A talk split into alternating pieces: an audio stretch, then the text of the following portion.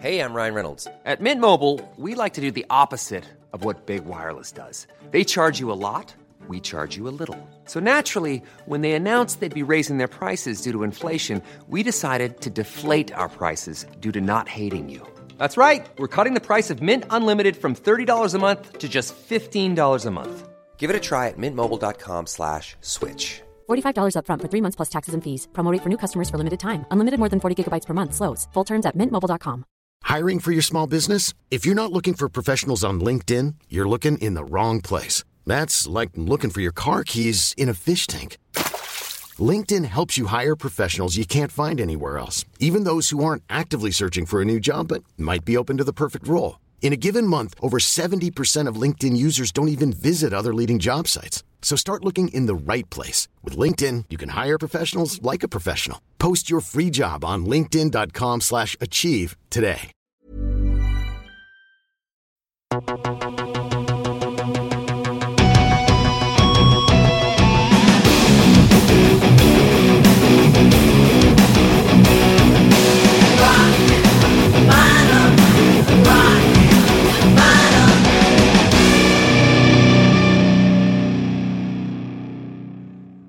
Välkomna till Rock Bottom, en hårdrockpodd med Anders Tengner och Erika.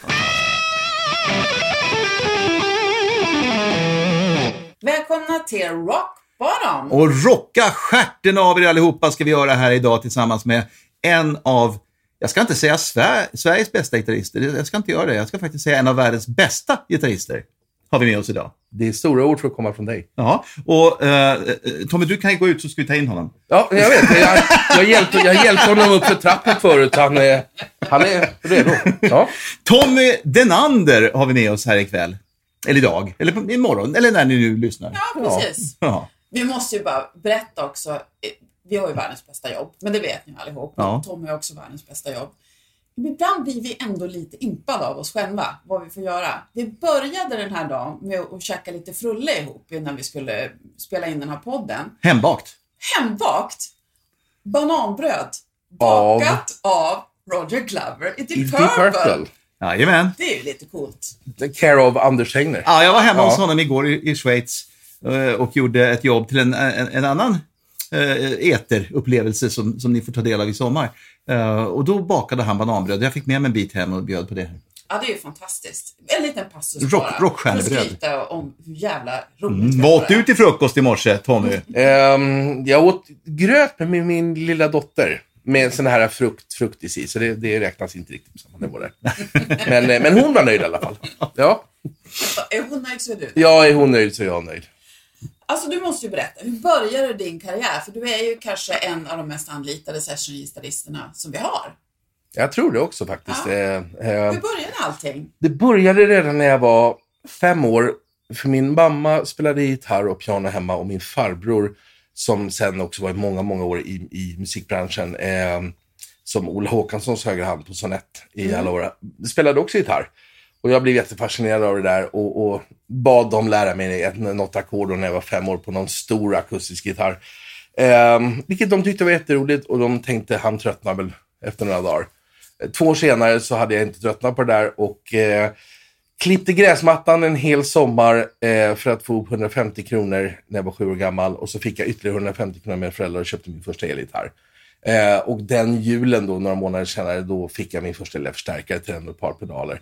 Och det är en och- Flying V58. Ja, det hade varit rätt häftigt. Den gitarren, eh, det kan finnas bilder någonstans kvar. Det, det, det kan vara den fulaste hopslagning av gitarr någonsin om man har någon som helst koll. Det var en Gibson Eske-form av kropp, fast den var lackad som en ful gammal strata med fyra singelkolmickar, vilket inte hör hemma på den, och en strata-hals, fast det var inget namn på den. En gitarrernas Frankenstein. Ja, det, var- det var vidrig, Du, som sagt. du köpte en från Hobbex med stålsträngar. Hobbex tror jag byggde faktiskt bättre gitarrer. Men, men, men det, var, det var ändå liksom en cool gitarr. Och anledningen till att jag blev såld som sjuåring, vilket var 1975, var att jag såg en affisch på Kiss. Jag var med min mamma i Täby centrum och det satt en stor affisch på eh, ett, en alternativ version av Kiss Alive eh, på, på en, en skivbutik i Täby centrum. Och mamma höll på fixade med någonting och jag stod bokstavligen talat i tio minuter med munnen öppen och bara gapade över jag förstod att det hade någonting med musik att för att de spelade instrument, men från vilken planet de kom och vad det var. Det var, det var allt bara skrek inombords. Vad var det där än är, så det där ska jag göra i mitt liv. och då blev det bara sådär, liksom, och då gick vi in i, i den butiken och så tvingade jag mamma eh, att köpa eh, Kiss Alive. Eh, och sen var det kört. Och jag kommer fortfarande ihåg hur mamma och eh, pappa sa när man, var liten och hade varenda millimeter av, av väggar och tak med, med affischer. sa de så här, ja men det är jättekul att du tycker om de här eh, gubbarna, men, men du kommer ju växa ifrån där. Och jag kommer ihåg hela min själ skrek till dem och sa, nej, jag kommer aldrig växa ifrån det där. De bara, ja men det är bra. Och jag påminner min mamma för ett par år sedan, jag sa, du kommer ihåg att du sa det? Hon bara, nej det kommer jag inte ihåg. Nej men det sa du. Och jag är fortfarande Die Hard Kiss-fan på samma sätt. Jag har inte väggarna och taket fulla med affischer. Nej. Men det är fortfarande så. Ränderna går aldrig ur oss Kiss-fans. Nej, det är en livsstil på bokstavligt talat. Så att, eh, så tack Kiss. Och du har faktiskt till och med jobbat ihop. Ja, Kiss. det, och vilket också är så här bisarr. Man tänker på hur många stora stjärnor man har jobbat med av de man växte upp med så har jag ändå blivit ganska bra vän med, med ganska många av dem. Men just med Kiss så har det varit så här. Jag har gjort både live-gig och lite plattor med Eric Singer och Bruce Kulick och blivit väldigt nära vän och brukar umgås med dem. Men just med Gene och Paul och, och Ace och, och, och Peter om man tänker originalsättningen så har jag alltid känt att jag vill inte bli vän med dem. Och, och jag känner Paul Stanley väldigt, väldigt lite efter vi gjorde hans soloplatta. Um, vilket skedde genom att han, eh, Andreas Karlsson var med och gjorde den. han producerade den. Ja, han var med och skrev och, och, gjorde den plattan. Och jag var på semester i Los Angeles och Andreas ringer mig och säger det att eh, du, fan, jag såg att du var i, här i stan. Kan du hjälpa mig med, med gitarr på ett par grejer? Jag bara, ja, jag är egentligen här på semester, men det är klart jag kan göra det. Jag tänkte extra pengar till semesterkassan, det blir ju kul. Perfekt. Så jag frågade honom så här, vad är det för någonting? Så här, men det är ett par australiensiska brudar och sen är det bara någon annan poplåt. Och sen, och sen måste du, du måste ju vara med och lira någonting på Pauls platta. Och jag visste att han höll på. Men trots att jag är barndomsvän med Andreas, så i min värld kopplar det inte ens att säga till Andreas, du måste ta med mig på Pauls platta. Det, det fanns inte ens i min värld. Så när han säger så här, sen måste du vara med och spela på Pauls platta, så blir jag, jag blir alldeles tyst och sa det att Andreas, så här enkelt är det. Du, får, du kan inte säga de här orden till mig och sen ta tillbaka dem att det inte blev av. För då kommer man hitta dig liksom choppad i bitar någonstans i Nevadaöknen och jag kommer leva med det fängelsestraffet. För det, det, det är okej för mig. Ja, då skrattade han och sa, nej men herregud, fan, jag vet, du är lika stor Kiss-fan som jag, det är klart du måste vara med. Eh, och så vi bestämde att vi skulle spela in tre dagar senare och jag sov inte på tre nätter. Så jag låg i hotellsängen och rullade tummar var min flickvän Cissi om och sa, men ska inte du sova? Jag, nej, det går inte. Det var så, jag var som ett barn på nytt. Och, och kom till studion och så gjorde vi eh, första låten. Och Paul skulle varit med, men han blev förhindrad på grund av något möte. Så det var jag och Andreas och, och, och de hade hyrt någon studio på, på Sunset. Och, um, um, så vi var där och, och gjorde, gjorde jobbet. Och, och de gjorde en snabbmix, skickade den till Paul och Andreas ringer upp honom och, och jag står bredvid när de pratar. Och Paul lyssnar igenom låten och, och ringer typ tillbaka till några minuter och säger så här, det här är fantastiskt. Kan inte du kolla om Tommy kan spela en låt till? Och då känner man så här, oj, oj, oj, det här är sjukt liksom. Om Okej. jag dör imorgon så är det okej. Ja, precis. Så ett par dagar senare så, så, så eh, gjorde vi, eh, den första låten vi gjorde var Wake Up Screaming och sen ville de göra titellåten Live to Win. Då gjorde vi den på Desmond Child i hans studio på, som han hade med Andreas på, på, på Sunset Boulevard. Och, eh, vilket var också första gången tror jag jag träffade Desmond Child som jag sen fortsatte jobba med i många år. Eh, vilket också var ju så här fantastiskt. Liksom man tänkt på de här gudarna man växte upp med. Liksom. Ja. En av de bästa låtskrivarna någonsin. Men vad Ehm, tror du har gjort, vad har du gjort annorlunda än andra svenska sessiongitarrister? För det finns ju otroligt mycket duktiga Ja, oh sessiongitarrister. Men vad har du gjort annorlunda för att lyckas få göra sådana här saker? jag, har- jag har min farmor att tacka faktiskt. Därför att jag tycker det finns så otroligt många musiker och sådana som är mycket bättre än mig på att spela. Eh, även om jag givetvis är bra på att göra det jag gör. Men min farmor lärde mig när jag var liten att om inte dina drömmar skrämmer dig är de inte stora nog. Okej. Hon fick mig att förstå att jag är uppväxt i lilla Åkersberga, tre mil norr om Stockholm. Jag är inte född och uppväxt i Los Angeles. Även om jag flyttade dit som 19-åring och jobbade mig in på ett annat sätt. Men jag, jag startade min karriär i, i liksom en, en småstad norr om Stockholm. Och det är en ganska lång trappa att, ta sig dit där drömmarna bor.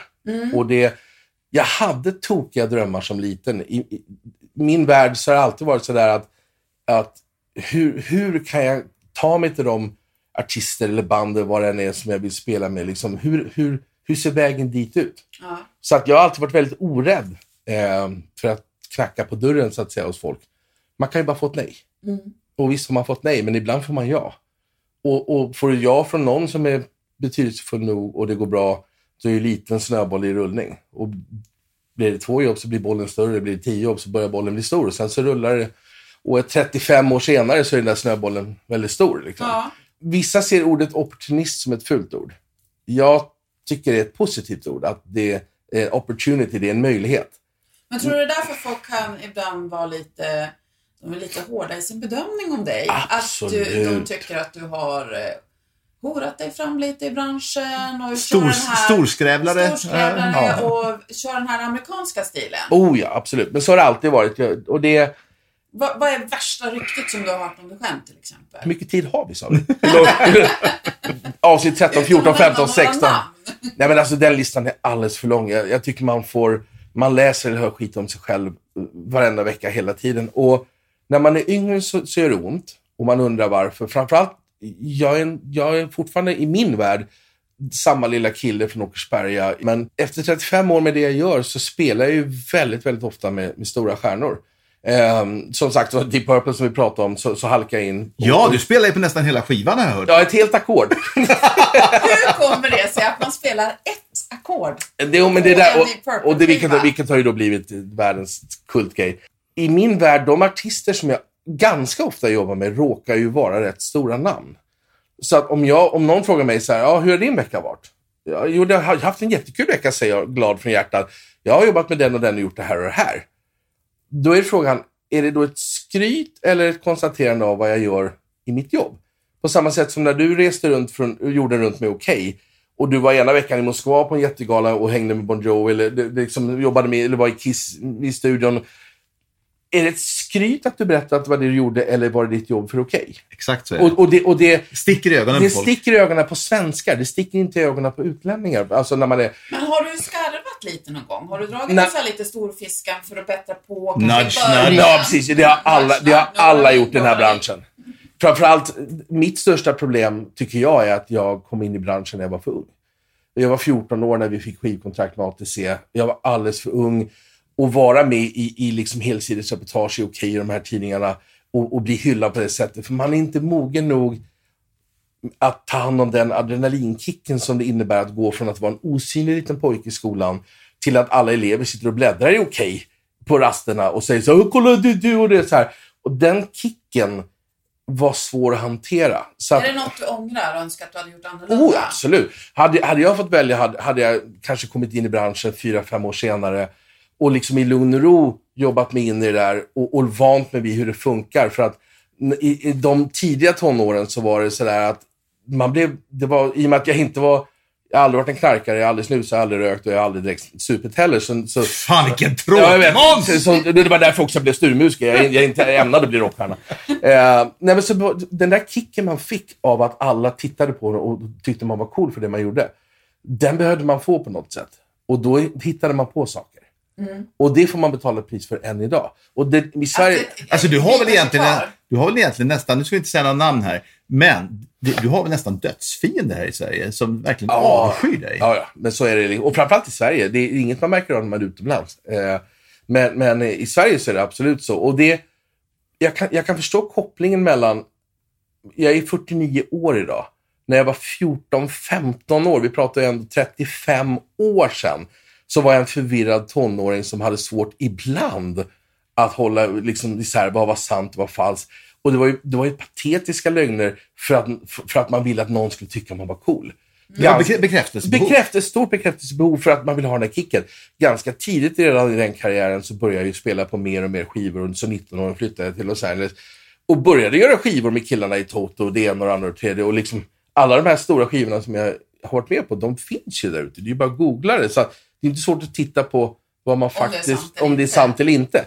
Men, men i ett Men har du gått i polemik med folk? Har du tagit diskussioner? Kan det vara så att om någon har hoppat på dig så har du inte bara skakat av dig utan du har faktiskt svarat onödigt hårt eller någonting sånt så du känner att det där var kanske lite osnyggt sagt. Och... på nätet kanske man har gjort det ibland. Jag har Det kan varit... ju vara en sån jävla hård ton på nätet. Ja, och, och väldigt många gånger så är det så att det du skriver på nätet, det har jag ju märkt otroligt många gånger hur det missuppfattas. Ja. Alltså jag har ju haft gigantiska bråk som, som eh, flera gånger med gitarristen i Toto, Steve Lukather, som jag var enormt nära vän med. Jag var hemma hos honom jämt när jag bodde i Los Angeles. Vi umgicks jämt. När han kom till Stockholm så var jag den enda personen han ringde. Han och jag satt ute och åt middagar ensamma. Vi, Hur kom det sig att ni blev... det, vi, första gången vi blev ovänner var på grund av internet. Därför att i precis runt den vevan när Jim Carreys, var det Pet Detective, när han hade den här loser, när han gjorde ett L i pannan. Ace Ventura. Ace Ventura, precis. Så gick ju alla runt och gjorde ett låtsas-L med fingrarna i pannan och skrek loser. Då var det någon som skrev, för internet var ganska nytt och det här var ju början av 90-talet. Eh, då var det någon som skrev, jag såg på någon skiva att det stod Steve L. Lukather med ett stort L. Och jag satt så här halvtrött och tittade på den här dialogen så här, liksom, vad står L för? Och jag började asskratta i mitt huvud, för jag, den humor som jag hade med Lukather så var det, hade han suttit bredvid hade han själv sagt “Well of course it's loser!” så Och skriver det och tycker jag är skitrolig. Men den här dumma bruden, hon kopierade den texten. I saw on the internet that it said Steve L. Lukather. What does the L stand for? Loser of course. Med ett annat tonfall, när det skickas över till Lukather, Ja. så, så får jag ett samtal. But what the fuck? Och så får jag värsta utskällningen och så blir vi ovänner. Jag bara, nej men det var ju, nej, det var, det var ju, det var ju bara ett skämt. Så så lätt blir internet fel. Ja. Och så är det ofta på nätet med, med Man får liksom. inga ansikte till och man får Och inget tonfall, inget Nej. liksom. Don Rickles, världens roligaste komiker som gick bort för ett par veckor sedan. Han var ju mästaren i att, att förolämpa folk. Han sa alltid det, att folk frågar, hur kommer du undan med att vara så rasistisk och så hård? Det är sättet jag gör det på. Mm. Folk ser att det är ett skämt, att det är en charm. Men hade du skrivit ner vad han sa, så hade han varit mordhotad. Ja. Egentligen. Men det är ju sättet man gör det. Och det här internet är livsfarligt med. Liksom. Så, att, eh, så, att, eh, så jag får väldigt, väldigt mycket skit på grund av internet, på grund av den karriär jag haft, på grund av att svenska avundsjukan är brutal. Det, det är inget roligt för, för folk som vi absolut inte nämner vid namn, men, men sådana människor som absolut tokhatar mig, som är die hard fans av Kiss och Alice Cooper och, och Deep Purple och de här banden. Det är inget kul för dem att gå ut och köpa Deep Purples nya platta och se att mitt namn står där. och för att gå tillbaka till den, som sagt var, Bob Ezrin som producerar den, är en av mina närmsta vänner som jag har jobbat med nu i 7-8 år. Vi gjorde Alice Coopers senaste platta, eh, Welcome to my nightmare, och vi jobbar ihop med Alice nu.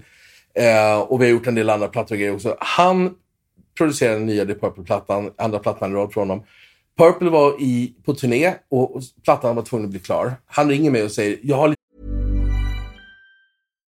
Life is full of what ifs. Some awesome, like what if AI could fold your laundry? And some, well, less awesome, like what if you have unexpected medical costs? United Healthcare can help get you covered with Health Protector Guard fixed indemnity insurance plans. They supplement your primary plan to help you manage out of pocket costs. No deductibles, no enrollment periods, and especially no more what ifs. Visit uh1.com to find the Health Protector Guard plan for you. Even on a budget, quality is non-negotiable. That's why Quince is the place to score high-end essentials at 50 to 80% less than similar brands. Get your hands on buttery soft cashmere sweaters from just 60 bucks, Italian leather jackets, and so much more. And the best part about Quince, they exclusively partner with factories committed to safe, ethical, and responsible manufacturing. Elevate your style without the elevated price tag with Quince. Go to quince.com slash upgrade for free shipping and 365-day returns. Ever catch yourself eating the same flavorless dinner three days in a row? Dreaming of something better? Well, HelloFresh is your guilt-free dream come true, baby. It's me, Kiki Palmer. Let's wake up those taste buds with hot, juicy pecan-crusted chicken or garlic butter shrimp scampi. Mm. Hello Fresh. Stop dreaming of all the delicious possibilities and dig in at HelloFresh.com. Let's get this dinner party started.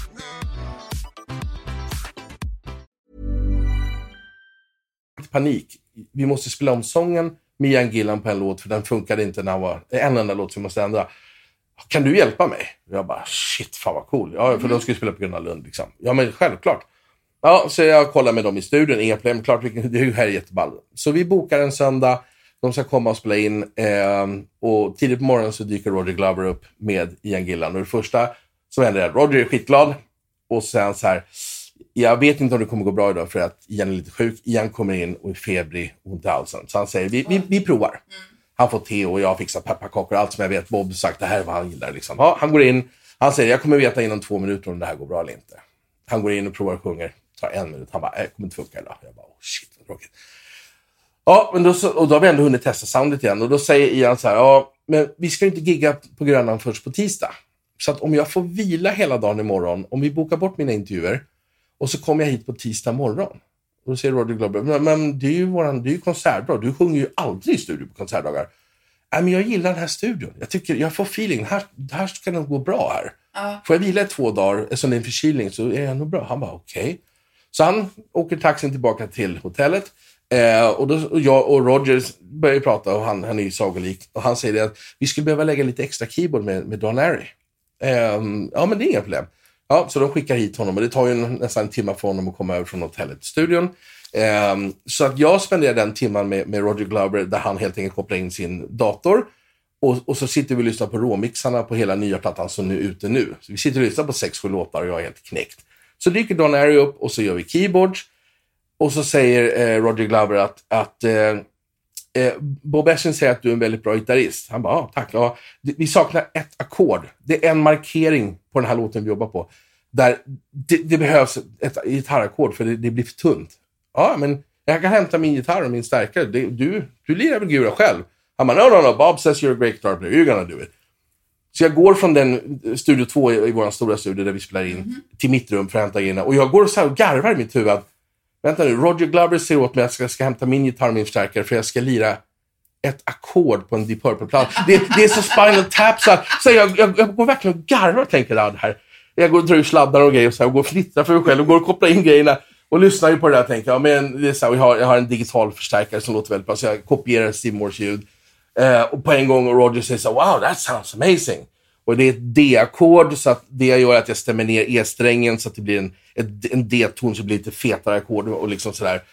Och, och, och det enda jag ska spela är en, två, tre, fyra. Boom! Det är allt som saknas.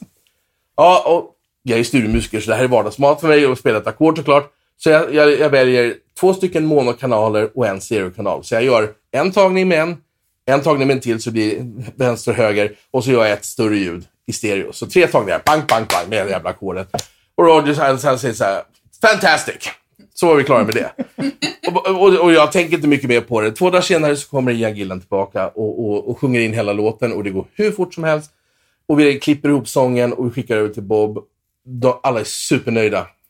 Och sen så, så kommer plattan ut. Och det roligaste är då givetvis att det här jävla ackordet är ju kvar. Och, och det har ju blivit en grej som har spridit sig över hela världen. Verkligen. Det här, the viral. spinal tap moment, the Swedish session. Var går gränsen mellan att ha en yrkesstolthet över såna här saker som man bör ha och att det blir skryt? I, det roligaste i min vad värld, tycker du? jag har aldrig någonsin haft ett skryt över ett enda jobb jag någonsin har gjort. Därför att jag, min riktiga värld är att gå upp klockan sex på morgonen och byta bajsblöja på min lilla dotter, se till att hon har fina kläder, i sig sin gröt, köra henne till, till dagis. Sen går jag till mitt jobb. Mitt jobb är att slå igång en studio. I den studion så har jag min utrustning där jag skriver en låt eller spelar gitarr på saker. Och det kan lika gärna vara eh, Danny och Mollys nya singel som kommer, eller en dansbandslåt, eller någon skitdålig turkisk jävla poplåt som ingen någonsin vill höra. Eller en jävla ackord på en Deep Purple-platta. Det är mitt jobb. Så i min värld så skiljer jag inte mer, inte mer än att hur jag blir glad över saker. Så att, det är inte så att jag, jag liksom ringer upp till polare och säger så här, ah, fan rätt, idag lirar man ju på Purple. För då blir det skryt. Och känner du själv att du skryter om det, då är det ett skryt. I min värld så är det liksom, jag själv garvar åt det faktum att jag är sjukt stolt över att jag har spelat in Ian Gillans sång och hade Don Harry gjorde, gjorde keyboard. Det där ackordet är ju Spinal Tap. Det är ju Monty Python på toppnivå. Och, och plattan har sålt guld i två länder. Så jag, jag kommer ha en guldplatta på väggen med Deep Purple för resten av mitt liv. Ja, men det är så bis- Ja, I min värld så är det ju för att jag faktiskt spelade in sången och gjorde det andra. Men det roligaste är att det här ackordet har ju blivit en kultgrej. Så jag har lagt som ett förslag till dem på fullaste allvar. Hoppas att de går med på det. Jag vill göra en liten YouTube-film på 10 minuter om The famous chord. Ja, En, en, en sån här Rowan Atkins Mr Bean-film där jag bryter ner det, jag förklarar som en, en sån här instruktör ackordet. Och, och, och liksom till och med får grabbarna i Purple att, att göra en videogrej och Bob Essim, att vi gör det som att det vore seriöst. För i min värld är det så oseriöst att du kan inte betala mig för att det är liksom, och det, här, och det gäller allt i mitt liv, men det är det inte folk förstår. Så kände de mig så skulle de förstå att jag har så sjuk distans till vem jag är och vad jag gör. Om man då, vi blir sessionmusiker, om man är en ung människa som är intresserad av att hålla på med musik, men man kanske inte vill vara artist av olika anledningar. Vad, vad skulle du ge dem för tips och råd till Svårt att bli så här sessionmusiker idag. Du kan bli det, definitivt. Men Hur ska man ta sig in om man inte har man, man, man, man kan ta sig in idag. Eh, nu görs det inte lika mycket studiojobb som det gjorde när jag började i, i början på 80-talet. Då gjordes ju skivor hela tiden och man hyrde in musiker hela tiden. Det görs fortfarande jobb, men väldigt kortfattat så är det så här att är du duktig nog på att spela alla stilar, för du måste kunna i stort sett kunna spela en blueslåt perfekt eller en hårdrockslåt perfekt eller pop, vad det än är. Eh, och vara en otroligt trevlig människa, för folk vill jobba med någon som kommer in i studion och tillför en bra energi. Så du måste alltid känna, han eller hon ska vi ha, för det är, man mår så jäkla bra varje gång de kliver in i rummet. Och så ska du snabbt, du ska kunna höra en låt. Att vara studiomusiker, det är, många förstår inte det, att jag läser inte ens noter. Så någon slänger trycker på play på en låt och, och första gången jag hör den så ska jag i praktiken memorera hela låten med alla ackord, alla stopp, alla förändringar. Och sen, och sen kunna komma på vad behöver låten, ha koll på de ljuden och spela det på första, andra eller tredje tagningen generellt. Det är en vanlig dag i, i mitt jobb. Vad Eh, ska, man är, så vill man, om in är- i den här världen så måste man då förstå, det är som att säga, jag vill bli nya Zlatan. Då måste du vara lika bra som Zlatan på att kicka boll. Till en början med, för annars får du inte gå ut på planen och, och kicka boll. Det är det första. Så du måste kunna leverera spelmässigt sett, ljudmässigt sett, personlighetsmässigt sett. Sen kommer det då till det, du måste, folk måste ju veta vem du är. Det jag gjorde när, när vi fick första skivkontraktet med ATC och de började skriva mig i OK och de här tidningarna och, och jag stack ut var att jag använde de tidningarna och ringde upp till producenter och sa hej, jag vet inte om du har läst om mig i den och den tidningen, för det var ju före internet. Så då läste man ju ofta i tidningar. Men de skriver bra om mig och bla bla bla och, och jag vill egentligen bli studiomusiker. Jag, kan jag få komma och lira gratis? Så jag åkte runt och spelade gratis åt folk. Så det är ett tips, Ja. att sälja in dig Ja. direkt till producenter. Ja, ring låtskrivare och producenter. Ehm, spela in massor av, av, av demos eller om du har spelat på grejer, gör en showreel. Lägg upp det på YouTube, vad som helst och skicka runt det. Ehm, det finns ingen genväg till det och det är bara att gå tillbaka till min farmor. Som sagt var, om dina drömmar inte skrämmer dig, de inte stora nog. Gå till, den, gå till den nivån där det känns läskigt och börja jaga där. Nu ska du få eh, svara på en fråga som är lika omöjlig att svara på som eh, om man frågar en kvinna, eh, eller om en kvinna frågar dig. Så här, är, är min rumpa stor i de här byxorna? Eh, Den frågan är helt omöjlig att svara på. Eh, det finns inget rätt svar på den. Jo, det är det visst det. Nej, nej, nej. Du har aldrig sett smalare och snyggare ut. Nej, det går Oavsett- inte. Då vet, hon Det att, då vet hon att du ljuger. Va? Då vet hon att du ljuger. Ja, exakt. Eh, och annars får du stryk. Så det, det, men nu kommer frågan här. Ja. Är du världens bästa gitarrist? Nej. Och det, och, det, och det kan jag svara från hjärtat. Och det har jag aldrig någonsin känt själv att jag är. Jag, jag, jag är väldigt, väldigt kär i, i andra otroligt begåvade musiker. Jag får en kick av att någon är bättre än mig. Ehm, det ger mig en adrenalinkick att vilja öva. Jag, jag, jag, jag älskar talang. Älskar. När, när jag träffade Tommy, det var kanske inte första gången vi träffades. Vi började ju ganska unga båda Mm. två i musikbranschen i, i Stockholm. Så man visste så här, men här var någon som var ungefär samma ålder som mig och vi var lite yngre än alla andra. Och så vet Mitten av 80-talet någonstans. Ja. Så att jag vet, jag var och kollade på när Tommy spelade med något band. Jag måste kolla in den här gitarristen. Och eh, så gick jag fram till dig efter spelningen och Mm. då var där med min då, dåvarande pojkvän, pojkvän, sedermera man, Yngve. Och så gick jag i alla fall fram och, och sa till Tommy så här, du är fan den bästa gitarrist jag har hört.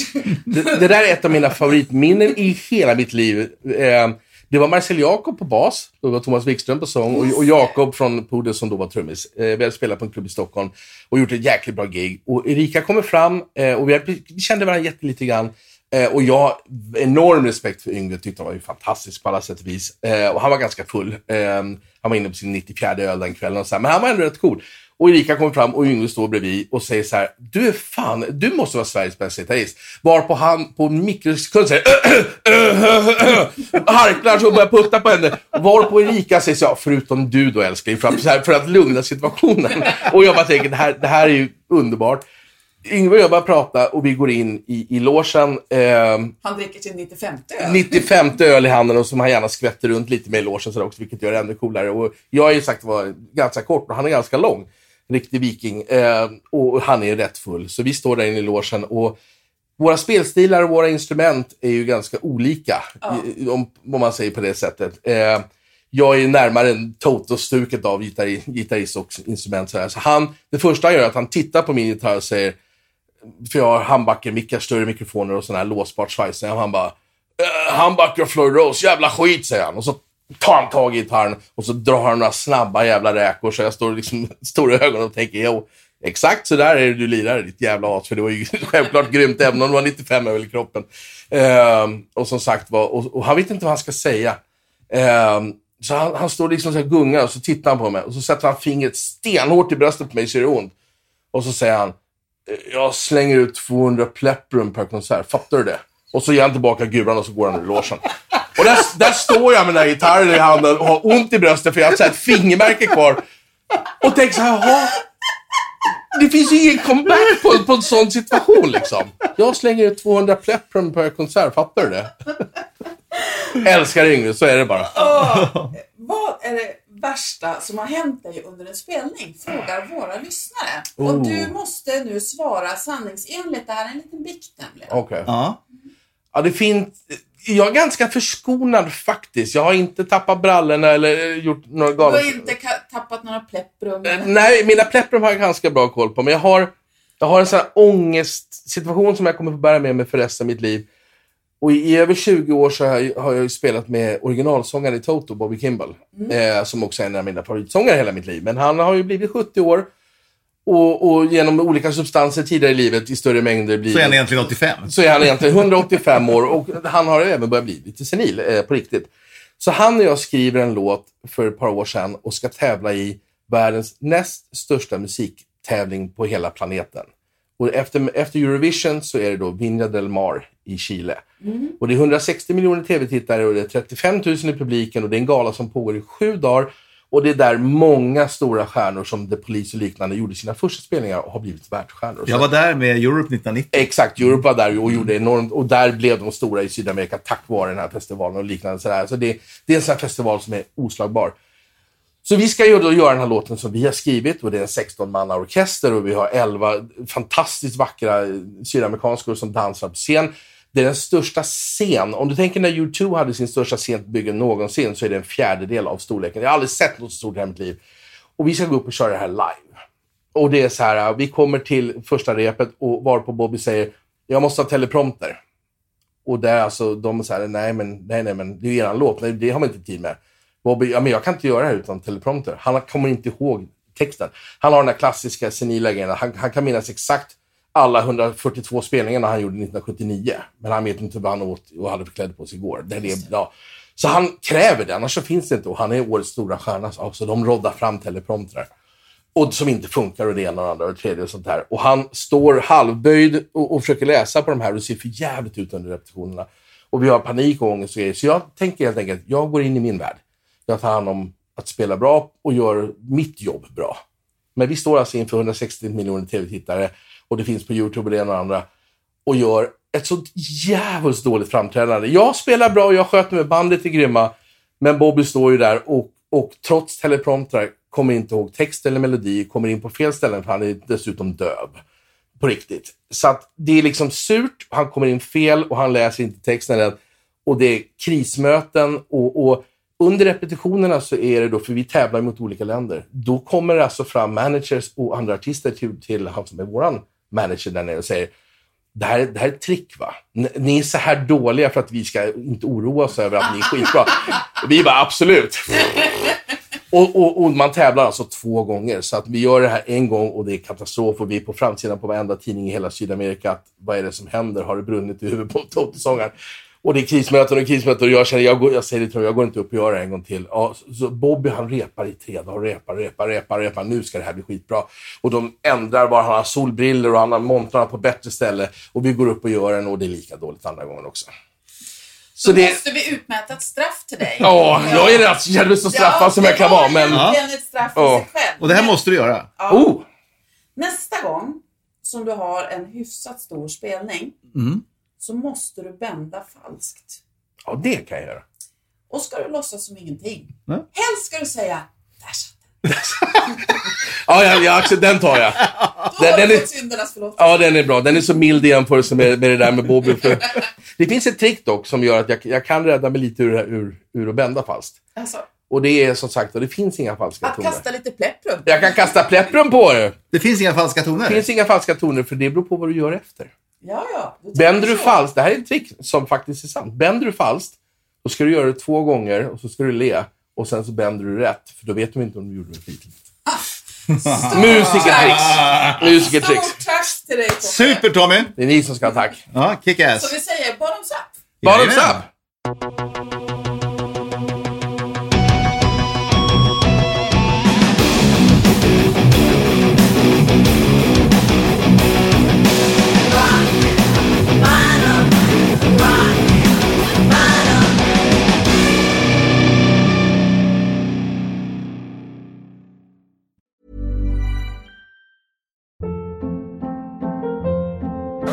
Hold up. What was that? Boring. No flavor. That was as bad as those leftovers you ate all week. Kiki Palmer here, and it's time to say hello to something fresh and guilt-free. Hello Fresh. Jazz up dinner with pecan-crusted chicken or garlic butter shrimp scampi. Now that's music to my mouth. Hello Fresh. Let's get this dinner party started. Discover all the delicious possibilities at hellofresh.com.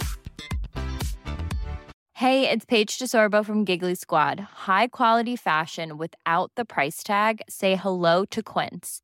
I'm snagging high-end essentials like cozy cashmere sweaters, sleek leather jackets, fine jewelry, and so much more. With Quince being 50 to 80% less than similar brands. And they partner with factories that prioritize safe, ethical, and responsible manufacturing. I love that. Luxury quality within reach. Go to quince.com slash style to get free shipping and 365 day returns on your next order. Quince.com slash style.